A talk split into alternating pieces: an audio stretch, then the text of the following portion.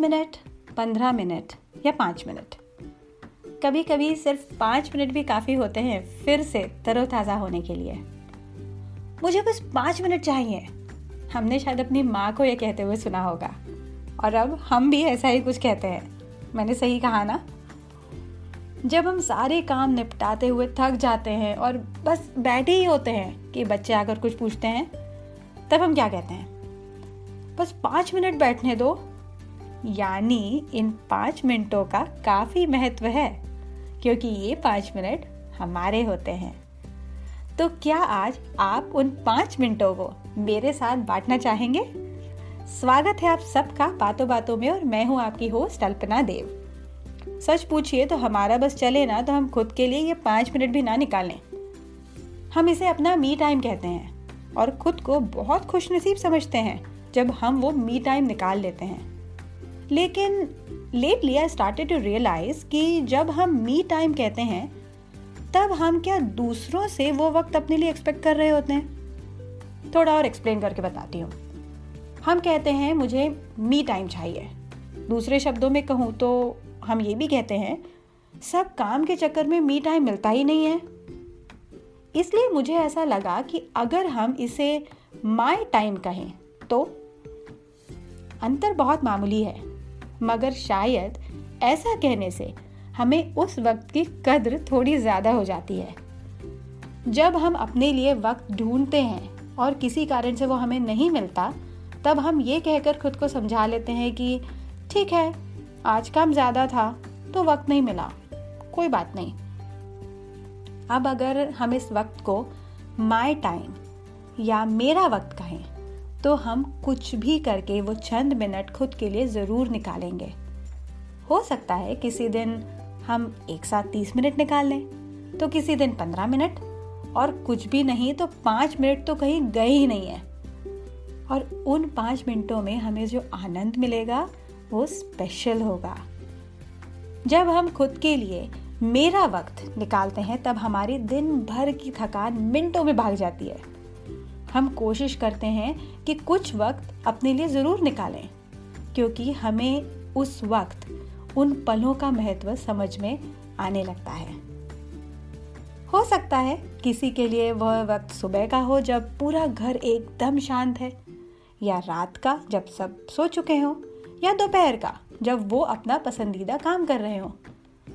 आपके लिए वो वक्त कौन सा है, जिसे आप मेरा वक्त कहते हैं? अब बात आती है, ऐसा क्या करें कि आपको खुद के लिए निकाले हुए वक्त में मज़ा आ जाए? ऐसा ना लगे कि, लो, वक्त तो मिला था, मगर मैंने क्या किया? अच्छा एक बात बताइए। आपको ऐसा कभी लगता है कि कुछ लोग इतना सारा काम कैसे कर लेते हैं? इतना समय उनके पास आता कहाँ से है? उनको भी दिन के चौबीस घंटे ही मिलते हैं। और शायद आपके और उनके सर्कमस्टेंसेस में कुछ ज़्यादा अंतर नहीं है। फिर इसका एक ही उत्तर है। शायद वे लोग मेरे वक्त को अच्छी तरह से इस्तेमाल करते हैं। कैसे? बताती हूँ। मगर उसके पहले अगर आपको वक्त इस विषय पर थोड़ा और सुनने की इच्छा है तो वक्त मिलता नहीं, निकालना पड़ता है। ये एपिसोड ज़रूर सुने। मैं उसकी लिंक डिस्क्रिप्शन बॉक्स में दे दूँगी।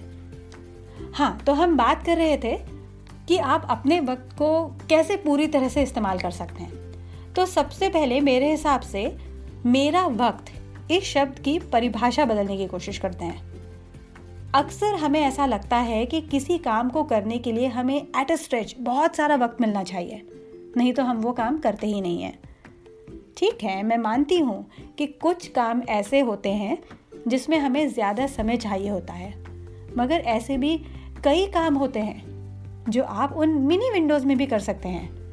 किसी दोस्त का कॉल रिटर्न करना या किसी को मिलने जाना या किसी किताब का वो एक चैप्टर पूरा करना जो आपने अधूरा छोड़ दिया था।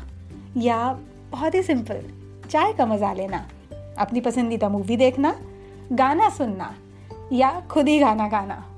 या उससे भी ज़्यादा आसान, मगर बेहद ज़रूरी, खुद के साथ समय बिताना।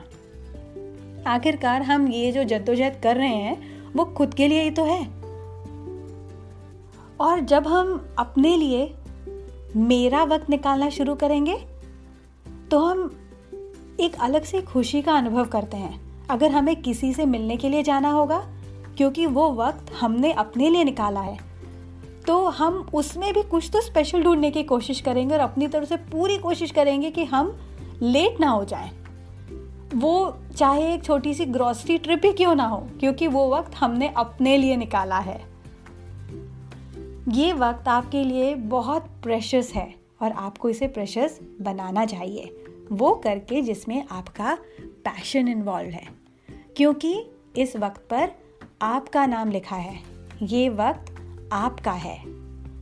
मेरा पूछे तो मेरा वक्त कभी किसी अधूरी पेंटिंग के वो लास्ट फ्यू स्ट्रोक्स करना होता है, जिसके कारण मैं उसे अपने घर की दीवार पर लगा नहीं पा रही होती हूँ। या किसी पॉडकास्ट को सुनना होता है जो शायद मैंने वॉक करते वक्त अधूरा छोड़ दिया था। या कोई नया गाना रिकॉर्ड करना जो मुझे काफ़ी वक्त से करने का मन था। जी हाँ मुझे गाने का शौक है और कुछ गाने मैंने अपने आई पर भी अपलोड किए हैं। आप चाहें तो सुन सकते हैं। मेरे लिए ये वक्त भी मेरा वक्त है जब मैं अभी आपसे बात कर रही होती हूँ इस पॉडकास्ट के माध्यम से। तो ये होते हैं मेरे पाँच, पंद्रह या तीस मिनट। ब्लॉगिंग को मैं इस कैटेगरी में नहीं रखती हूँ क्योंकि ब्लॉगिंग के लिए ये टाइम थोड़ा कम पड़ता है।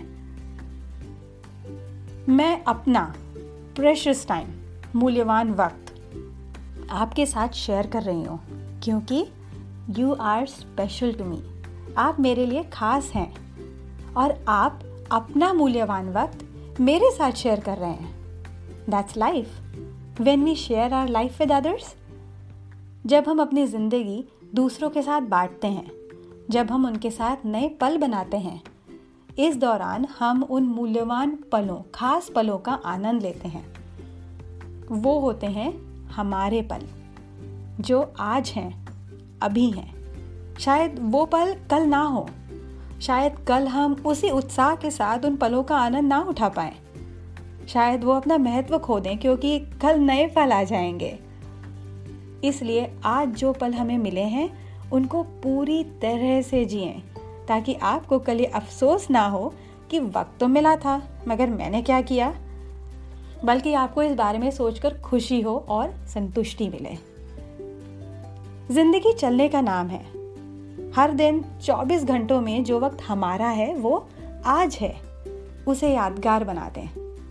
So do let me know आप अपने लिए वो पाँच मिनट कैसे निकालते हैं, जिसमें आप कुछ एक्स्ट्रा ऑर्डिनरी करते हैं? हमारा प्रत्येक दिन उन छोटे छोटे पलों से मिलकर बना है, और हमारी ज़िंदगी उन पलों से मिलकर बनी है, जो शायद हमें हर रोज एक नई ऊर्जा देते हैं।